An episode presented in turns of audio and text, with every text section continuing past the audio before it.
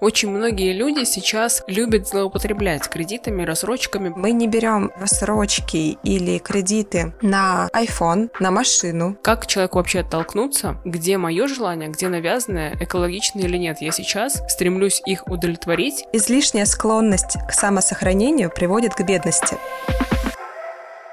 Всем привет! За микрофоном практикующий коуч Алена Смарт, и вы слушаете подкаст к себе на «ты». Уже пять лет я помогаю людям обрести внутреннюю опору, побороть синдром самозванца, построить гармоничные отношения с окружающими и, что самое важное, стать главным героем своей жизни. Дорогие мои друзья, сегодня мы с вами поговорим про личные финансы. А разобраться в этом вопросе мне поможет Таня Акерман, член закрытого инвестиционного клуба, коуч денежного мышления и финансовый консультант. С Таней мы обсудили, как не только привлекать нужные вам суммы денег, но и эффективно управлять ими и приумножать. Выпуск точно будет полезен тем, кто много слышал про инвестиции, но никогда не понимал, как на самом деле они работают. Также мы с Таней обсудили, можно ли сегодня покупать покупать что-либо в рассрочке, кредиты и как выгодно распоряжаться заемными финансами, а также что сделать, если вы простой человек и хотите начать зарабатывать больше. Дорогие мои, в этом выпуске Татьяна будет говорить об инвестициях, доходе и заработке с них. Это ни в коем случае не является инвестиционной рекомендацией. Инвестиции все так же остаются очень рискованным инструментом, и все риски вы берете на себя. Таня, привет! Привет! Хочу начать наш разговор с того, чтобы поразмышлять на тему того, как вообще сегодня люди задаются вопросом о том, как зарабатывать больше. Поделись, как ты считаешь, можно ли прийти к уровню заработка выше, чем сейчас есть, например, когда мне достаточно и этого уровня, или вообще утопия о том, что можно как-то своими финансами управлять и зарабатывать больше, может быть, человек вот где родился, там и пригодился, сколько зарабатывает, так и надо на всю жизнь. Как ты считаешь, вообще можно ли собраться, сделать какие-то действия конкретные и увидеть это на уровне увеличения или уменьшения своего дохода. Да, Алена, конечно, вопрос очень интересный, и кто-то в это не верит, да, что действительно, если так получается у меня, значит, по-другому не дано. Но немножечко позитивного мышления мы добавляем и ищем просто возможности, способы, как мы можем сделать больше. Это просто зависит от действий. Если мы будем просто сидеть и медитировать, ничего не изменится, меняется, но если э, все-таки добавить действия и добавить изменения в мышлении, то все вперед. Буквально вчера мне девушка поделилась, которая была в наставничестве, говорит, представляешь, я никогда не думала, что смогу купить платье за 15 тысяч для фотосессии. Говорит, это просто что-то нереальное. То есть у нее и доход вырос, и емкость финансовая увеличилась, она себе стала позволять. А на какие вопросы себе нужно ответить, чтобы понять, сколько вообще денег мне нужно для жизни жизни, для счастья, для того, чтобы позволять себе какие-то штуки неочевидные из разряда платья на фотосессию. Ведь когда человек думает о финансах, чаще всего первичными своими статьями расхода мыслит дом, квартира, машина, питание и так далее. Да, конечно. Так в основном люди и живут. То есть, если человек будет просто жить обычной жизнью, он никогда этого не поймет. Вопрос себе стоит задать, чего я хочу еще. То есть расширять это, смотреть и попробуйте задать себе этот вопрос сто раз. Первое время у вас будут обычные посредственные вещи, которые есть у всех, а после всего вы поймете, что конкретно вы хотите, что бы вам хотелось. Да, идет второй уровень и третий уровень, и дальше уже истинные желания, потребности. Может, это покорение мира,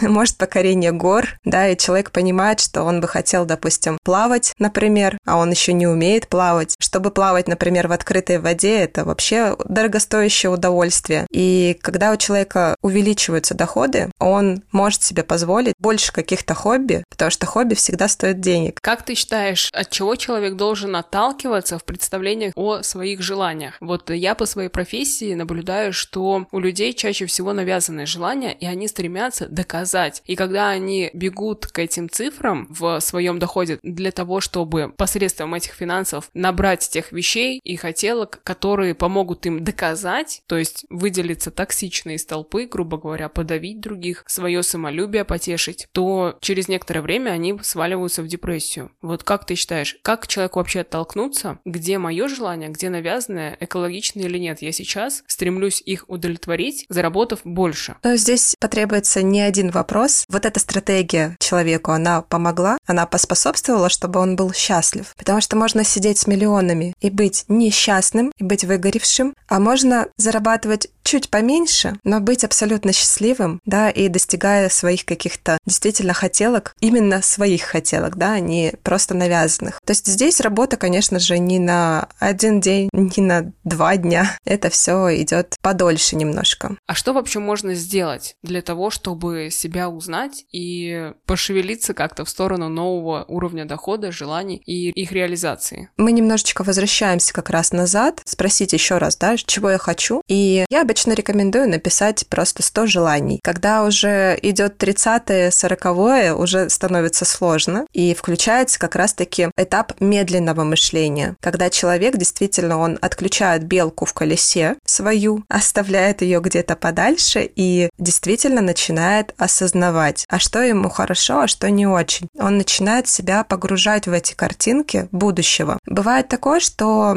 знаешь, мне, допустим, девчонки приходят и говорят, ну, Тань, я не умею хотеть, я не знаю, что я хочу, я не могу. Я говорю, так я такая же. Я просто говорю, давай с тобой откроем Pinterest, зайдем, посмотрим, а что там вообще, какие желания люди пишут. И мы просто листаем картинки и просто по отклику смотрим, а что тебе надо. И вот тогда тоже запускается механизм другого мышления, и человек находит, что все-таки, о, у него есть, оказывается, и 50, и 100 желаний, и больше, больше, больше. То есть это тонкая грань, когда ты смотришь и ты чувствуешь отклик, и также смотришь на кого-то, и у тебя разжигается чувство собственного неудовольствия, чувство собственной недостаточности, и ты стремишься повторить чужой успех. Вот согласись, что это очень тонкая грань, и отследить ее не каждый человек может. Конечно, конечно. Согласна абсолютно. И действительно свои эмоции, чтобы чувствовать и понимать, а что действительно я хочу, что я чувствую в этот момент. Меня триггерит, что у него денег много, да, со стороны я вижу. У кого-то, допустим, постоянные путешествия, машины, квартиры, да. Ты смотришь, тебя это цепляет вообще или не цепляет? Лично меня, да, не цепляет никогда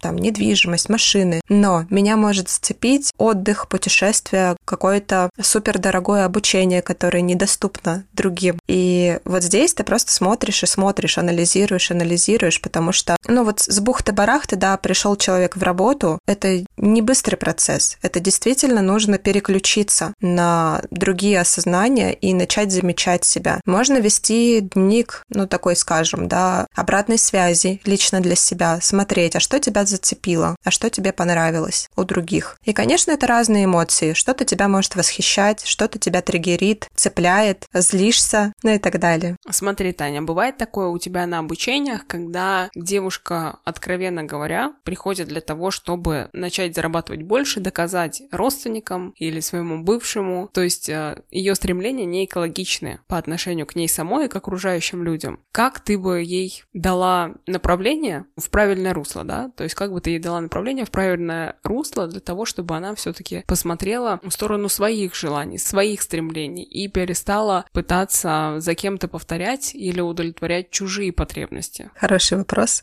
На самом деле были у меня прям непробивные девчонки, которые стояли на своем и пытались другим доказать. И все-таки есть кейсы, где действительно до человека доходило эта идея, что ни к чему хорошему это не приводит. Чаще всего мы опять-таки немножечко отматываем назад и смотрим на то, как вот эти стратегии ее делают счастливой или не делают. Мы просто на это смотрим, наблюдаем. Я показываю, да, чуть ли не на пальцах, что вот смотри, что ты делаешь и для чего ты это делаешь. Чаще всего это заметно, потому что есть такое выражение, да, из себя себя не видно, и человек до последнего вздоха будет себя делать правым. Э, если он что-то решил, то он делает себя правым до конца. Поэтому, конечно же, приходится идти на уловки и показывать какие-то моменты, да, отсвечивать немножко, где-то какие-то делать такие, знаешь, выпады и противоречия. Провокативный коучинг есть, когда ты берешь человека на слабо, выводишь его на эмоции, и в итоге он все-таки осознает. То есть моя задача действительно показать, отзеркалить человеку, что если он так продолжит в том же духе, то никому от этого лучше не будет. Я с тобой полностью согласна, потому что мне тоже нередко приходится направлять людей внутрь себя, чтобы они увидели, услышали того человека, который оттуда через боль, через неудовольствие, неудовлетворенность транслирует, что ему нужна эта сумка, машина, квартира или путешествие. На самом деле где-то внутри закралась боль, что его не оценили, и вот пытается человек перекрыть эту боль какими-то внешними факторами. Очень частая ситуация у меня такая, к сожалению, и мне не всегда удается человека переубедить и наставить на путь, который будет для него верным. Мне мне было интересно, есть ли у тебя такое в работе. Я понимаю, что, наверное, даже каждый специалист из любой сферы, будь то медицина, психология, финансы, сталкивается с подобным сопротивлением у людей, потому что они хотят в этом находиться, хотят обманываться, хотят болеть, страдать, быть бедными или наоборот ради кого-то богатеть. Это такой феномен для меня. Как понять человеку, который разобрался со своими истинными желаниями, какие действия ему делать для того, чтобы начать зарабатывать больше, возможно, из разных источников, но вот сдвинуться с мертвой точки, с того плата финансового, потолка финансового, который давно уже человека преследует? Ну, сначала мы, конечно же, отталкиваемся не от предназначения, а вообще от того, где мы можем деньги заработать, что мы умеем. То есть вот здесь и сейчас, как ты можешь получить денег больше, понять, что ты это можешь, что у тебя есть такая способность расшириться, да, и это может быть просто продажа вещей, каких-то ненужных, может быть у тебя гараж, земля, что-то есть ценного, и ты можешь действительно на этом заработать. Дальше мы смотрим действительно, какие у тебя навыки есть, что ты умеешь и к чему ты готов вот сейчас прикоснуться. Естественно, мы смотрим на эмоции, то есть мы не занимаемся тем, что человеку совсем не нравится, но смотрим такие более-менее нормальные занятия, да. Возможно, он умеет учить, возможно, он умеет консультировать, да, у него есть какие-то навыки, и он готов это делать. Вот. И дальше мы уже отталкиваемся от предназначения. Что ты хотел бы делать вообще всю свою жизнь, и что ты несешь в этот мир ценного? Какое намерение ты вкладываешь в помощь другим людям? То есть вот есть определенная миссия у человека, да, мы ее раскапываем, смотрим на то, к чему у него лежит душа. Если, э, допустим, один мастер маникюра, он делает маникюр для того, чтобы нести в мир эстетику, другой мастер маникюра может делать маникюр, потому что у него на сеансе отдыхают девушки, да, она вся замотанная, забитая уже никакая, пришла к нему, да, и он как психолог просто спокойно состояние ей передает свое, да, и она уходит от него счастливой. То есть вроде бы два человека одной профессии, но они могут нести разные в мир. И я эту миссию очень глубоко раскапываю, то есть, а что человек хочет. И после этого мы формируем какой-то уже продукт, который он может давать другим людям и на чем он может зарабатывать легко. А если человек не желает развиваться в интернете, профессии своей или предлагать какой-то продукт, услугу, если это вообще обычный, самый среднестатистический человек, который всю жизнь ходил на обычную работу, и вот он сел на диване вечером однажды и решил, все, я теперь буду зарабатывать больше. Вот первое я поняла, что я умею, то предлагаю людям, какие есть навыки, на чем могу прямо сейчас заработать, продаю все лишнее. А есть такой вариант, что вообще без интернета как-то человек стреляет и зарабатывать начинает кратно выше.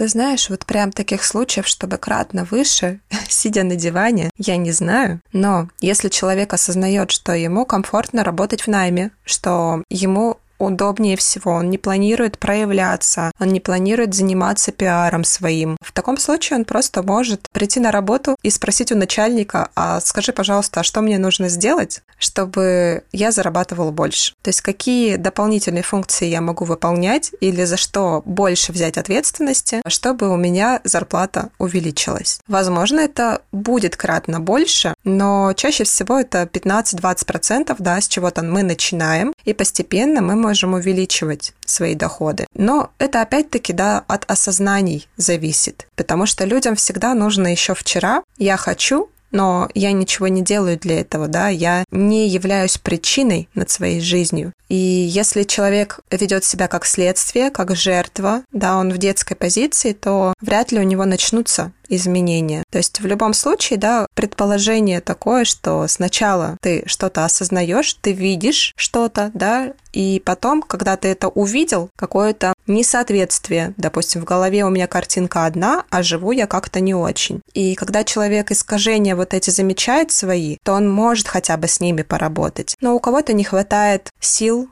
не хватает справиться со страхом своим, его держит этот страх, и он не идет в то, чтобы изменить свою жизнь, он остается с этим. Это еще печальная тогда история. Давай с тобой поговорим про рассрочки и кредиты. Очень многие люди сейчас любят злоупотреблять кредитами, рассрочками, буквально все покупают э, в кредит, в рассрочку для того, чтобы почувствовать себя владельцем огромного количества вещей, ресурсов, которые им недоступны без рассрочек кредитов. И я замечаю сейчас два лагеря людей, которые топят за рассрочки и за кредиты. Те люди, которые просто к ним обращаются по необходимости или, если так, выгоднее что-то покупать. И в целом они против того, чтобы брать кредит или рассрочку, если просто есть э, финансы, да, и нет необходимости в займах. Какое у тебя мнение по этому поводу, если мы говорим про человека, который хочет зарабатывать больше, но привык брать кредиты? Мнение такое. Я предлагаю ему почитать Роберта Киосаки и определить, что для него активы, а что для него пассивы. Да, мы не берем э, рассрочки или кредиты на iPhone, на машину, желательно. Но при этом хочу заметить, что если, например, у тебя есть источник желательно пассивного дохода, который тебе может окупить какие-то твои расходы, то иногда даже выгодно взять в рассрочку, потому что ты знаешь, что ты это быстро отобьешь. И если ты берешь, допустим, деньги на актив, то здесь я бывает даже рекомендую взять кредит, рассрочку. Допустим, это какой-то бизнес, или это то, что будет приносить тебе доходы. Может быть, ты купишь машину и сдашь ее в аренду. В таком случае, да, я прям в некоторых моментах очень сильно рекомендую это, потому что пока человек будет копить, время идет. Да, у нас инфляция съедает очень много на самом деле. И еще есть такой момент, да, когда ты хочешь что-то сделать, у тебя есть энергия на это, и вот тебе теперь придется копить, да, своими силами. Сколько времени пройдет, мотивация угаснет, и ты ничего в итоге не сделаешь, тебя обойдут конкуренты. Поэтому, ну, вообще, в принципе, да, большие деньги делаются на чужие деньги, то есть на заемные средства. И почему в Америке так общепринята, да, идея искать инвесторов для своих проектов? Вот таким образом. Расскажи поподробнее про идею зарабатывать большие деньги на заемных средствах. Как это можно реализовать у нас в России обычному человеку, у которого просто есть какая-то сумма денег, э, идея, и при этом он еще может где-то взять взаймы, кредит или что-то еще? Давай я тебе отвечу сначала цитатой. Джим Рон однажды сказал, что излишняя склонность к самосохранению приводит к бедности. То есть мы должны отключить немного свой страх и пойти рисковать. А вот то, насколько ты будешь рисковать, насколько ты подкрутишь этот риск у себя внутри, да, это уже зависит лично от тебя. Но в целом человек вообще ничего не теряет. То есть потерять все это не так страшно на самом деле, как люди годами боятся и сидят, ничего не предпринимают. Поэтому, что бы я предложила? Если у тебя нет капитала своего, то тогда высокорисковые какие-то моменты тебе подойдут, потому что ты тогда быстрее сможешь создать свой капитал. Но высокорисковые я имею в виду, что это, допустим, стартапы, организовать с друзьями или самому, да, какой-то проект и попробовать в него вложиться. Учитывая последние наши события в мире, желательно, чтобы это было онлайн, но все-таки, да, можно рассмотреть разные моменты. И смотреть на доходность, какая доходность может быть в потенциале, потому что, допустим, открывать кафе сейчас, ну, это слишком большие расходы и очень низкая окупаемость, да, и при этом должно пройти полтора года, чтобы ты действительно уже все отбил. Поэтому тут нужно смотреть, взвешивать, и мы опять-таки возвращаемся к тому, а чего ты хочешь, что тебе интересно, и готов ли ты в первое время, возможно, где-то не спать, где-то предпринимать чуть больше, да, искать возможности и находить связи с людьми. Ну, то есть, опять-таки, да, тут и страх, и проявление, с чем только не придется справиться. Вот, поэтому риски, риски и моральные, и денежные. А скажи, Тань, если такая ситуация, человек всю жизнь работал на наемной работе и вдруг решает заняться своим бизнесом, но денег на бизнес у него нет, и он берет кредит и покупает, допустим, готовое предложение, которое есть на рынке, это франшиза, либо просто бизнес, который продают, готовый работающий бизнес. Является ли это моделью, которую можно применить на себе, если ты хочешь зарабатывать больше, заниматься чем-то активно? Как ты считаешь, есть ли здесь риск и благоприятно ли это, допустим, для нашей страны, если это бизнес офлайн? Смотри, очень интересный момент. Я немного скептически отношусь к франшизам, потому что чаще всего франшизу создают те, кто мало зарабатывает на своем основном бизнесе. То есть, когда возникает у собственника бизнеса идея, что пора выходить и делать франшизы, когда денег не хватает. Поэтому здесь нужно четко смотреть, а сколько мне этот бизнес будет приносить, если я куплю куплю готовую франшизу, сколько он приносит тому человеку. Потому что, может быть, основной доход свой он как раз имеет с продажи франшиз. Может быть, а может быть, есть э, честные собственники, которые действительно хотят, допустим, развития своего бренда, своего имени, у них более высокие цели, не просто отбить то, что они создали когда-то. В таком случае, да, мы смотрим на финансовые потоки, на прибыль. То есть повнимательнее смотрим все отчеты и желательно вообще туда съездить и посмотреть, как это работает. Действительно ли есть такой поток клиентов, действительно ли цифры совпадают, вот, и тогда уже почему бы и нет. Но как в любой покупке, да, нужно проверять. А как тебе сама идея покупать бизнес в кредит? Нормально. То есть это как раз один из тех примеров, когда ты на заемные средства рискуешь и вкладываешься, получаешь больше денег, чем было до того, как ты этот кредит заем взял. Да, конечно. Ты просто оцениваешь свои силы, риски, выбираешь нишу, в которой тебе нравится, и, пожалуйста, создаешь или покупаешь готовый. А как понять, готов ли человек к инвестициям, если он никогда в жизни не занимался инвестициями? Инвестированием. Максимум это складывал свои деньги на накопительный счет под проценты. Есть ли какая-то определенная категория людей, которым не надо заниматься инвестированием? Ну и вообще, с чего начать инвестировать человеку, который просто хочет свои деньги сохранить и приумножить? Есть такой момент, и я, когда общаюсь с человеком, буквально с первых фраз я понимаю, что он не готов к инвестициям. Это такие вопросы, а что будет, если? А где гарантии? А какой процент у меня риска? А кто меня спасет в случае случае чего? Это куча-куча вопросов и беспокойства, когда ты сидишь и видишь, что человек трясется за свои деньги. Если он трясется за свои деньги, то я его не беру в инвестиции. Я говорю, нет, мне не нужно, чтобы ты ко мне заходил, я не буду тебе открывать счет. И давай лучше в наставничество пойдем. Сначала проработаем страхи, поработаем с убеждениями, и только потом уже будешь рисковать. Потому что инвестиции — это всегда риск. Нужно ли достичь какого-то определенного уровня дохода, чтобы начать инвестировать, или можно это делать с минимальным бюджетом? Условно давай разделим инвестиции для бедных инвестиции для богатых. Такой немного длинный ответ получится на этот вопрос, потому что начать можно, но богатым ты не станешь, потому что инвестиции для бедных это, ну, просто условно, да, я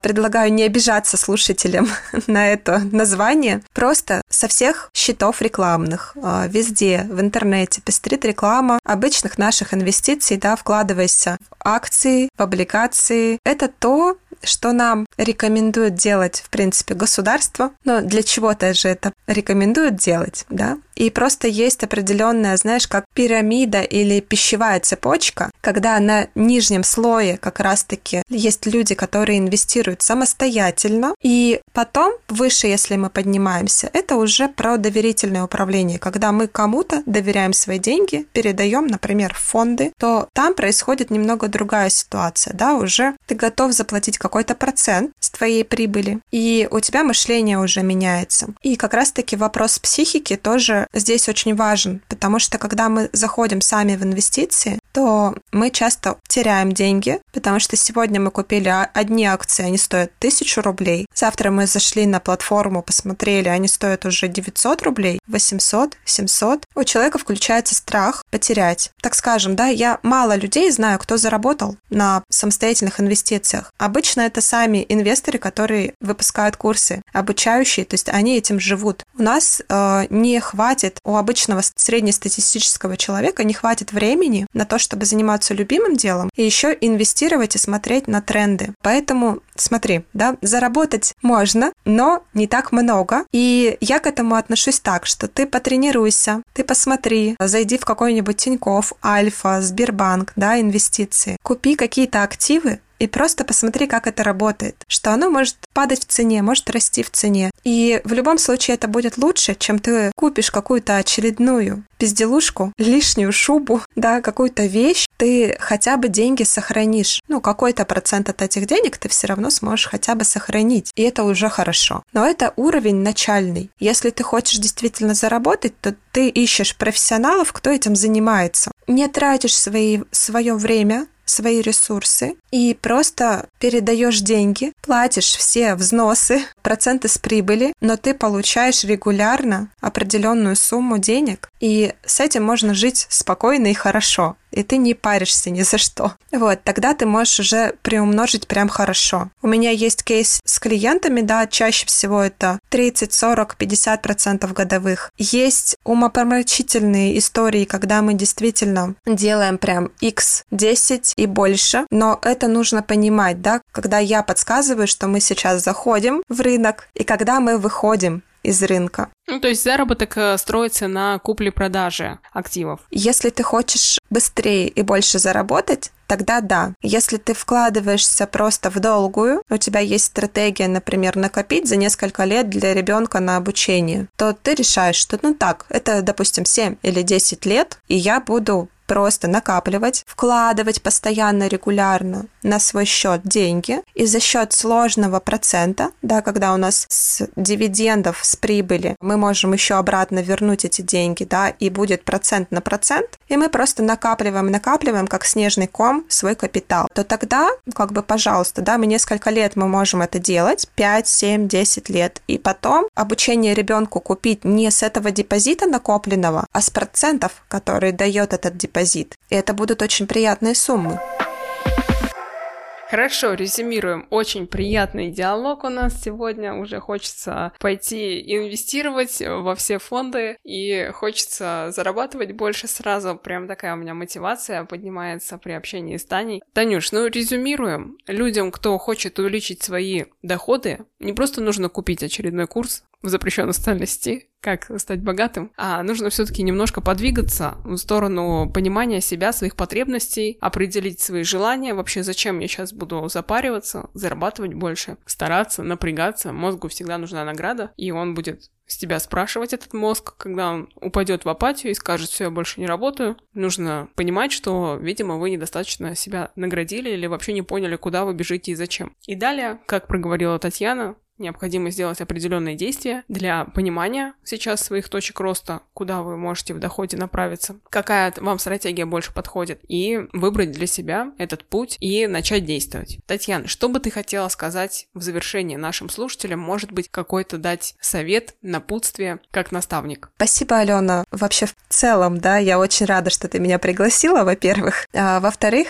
Конечно же, у меня есть э, напутствие для слушателей. Не бояться рисковать и относиться к деньгам и к финансам как к чему-то, с чем ты строишь отношения. То есть это не так, что мы один раз наладили эту сферу жизни и забыли. Это каждый день мы смотрим, что мы можем сделать для своей лучшей жизни. Тань, я думаю, что люди прислушаются сегодня к твоим советам и начнут считать свои деньги в прямом переносном смысле слова, управлять ими и знакомиться с разными способами инвестирования. Об этом подробнее вы можете узнать у Татьяны на странице, все ссылки в описании к этому эпизоду.